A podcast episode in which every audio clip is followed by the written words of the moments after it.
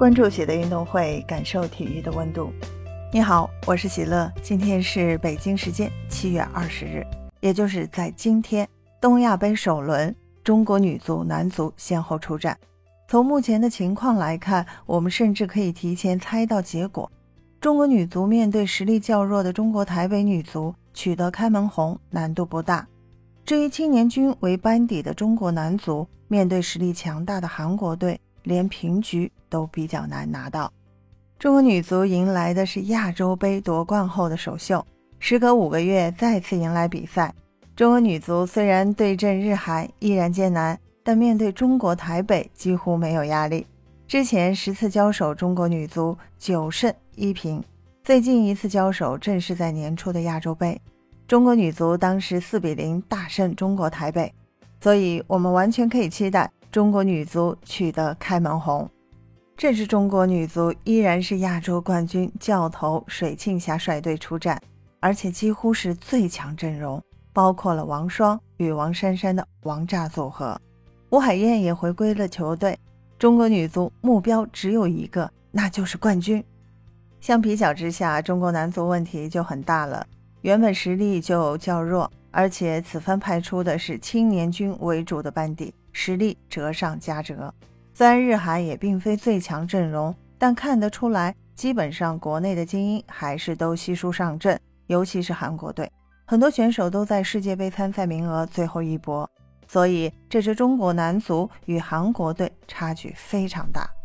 我们国足很难打破二百八十五天不胜的战绩，因为韩国队实力明显在中国队之上。中国队自从2020年开始就没有踢过任何一场国际友谊赛，只是参加了世预赛的比赛。而十二强赛唯一一场胜利是去年十月八日三比二击败越南队。也就是说，国足已经有二百八十五天未尝一胜了。想要打破二百八十五天不胜的尴尬，看上去很难。国足面对韩国劣势相当明显，从硬实力与交手战绩来看，都处于明显下分。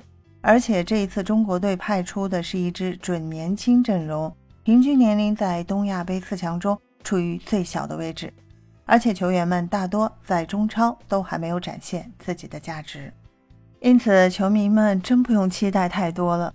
这支国足甚至被叫做国足选拔队，连正式队的名称都不愿给他们，可见自己也知道实力较弱，难度很大。最大的看点或许是教练了。作为国青教练，杨科维奇第一次带国足，他对于刘若凡、陶强龙等人应该都是相当熟悉了。韩国男足实力突出，名将齐聚，目标就是冠军，所以悲观地说，国足此役可能会是少数当赢。那么，我们看看届时国足能够给出怎样的剧情？我们甚至可以提前预测了，大概率结果就是中国女足开门红。中国男足开门黑，当然，哪怕是输，也期待中国男足小伙子们能够踢出好的表现。敬请期待北京时间七月二十日，也就是今天下午十四点半，东亚杯第一轮，中国女足对阵中国台北；今天下午十八点，东亚杯第一轮，中国男足对阵韩国。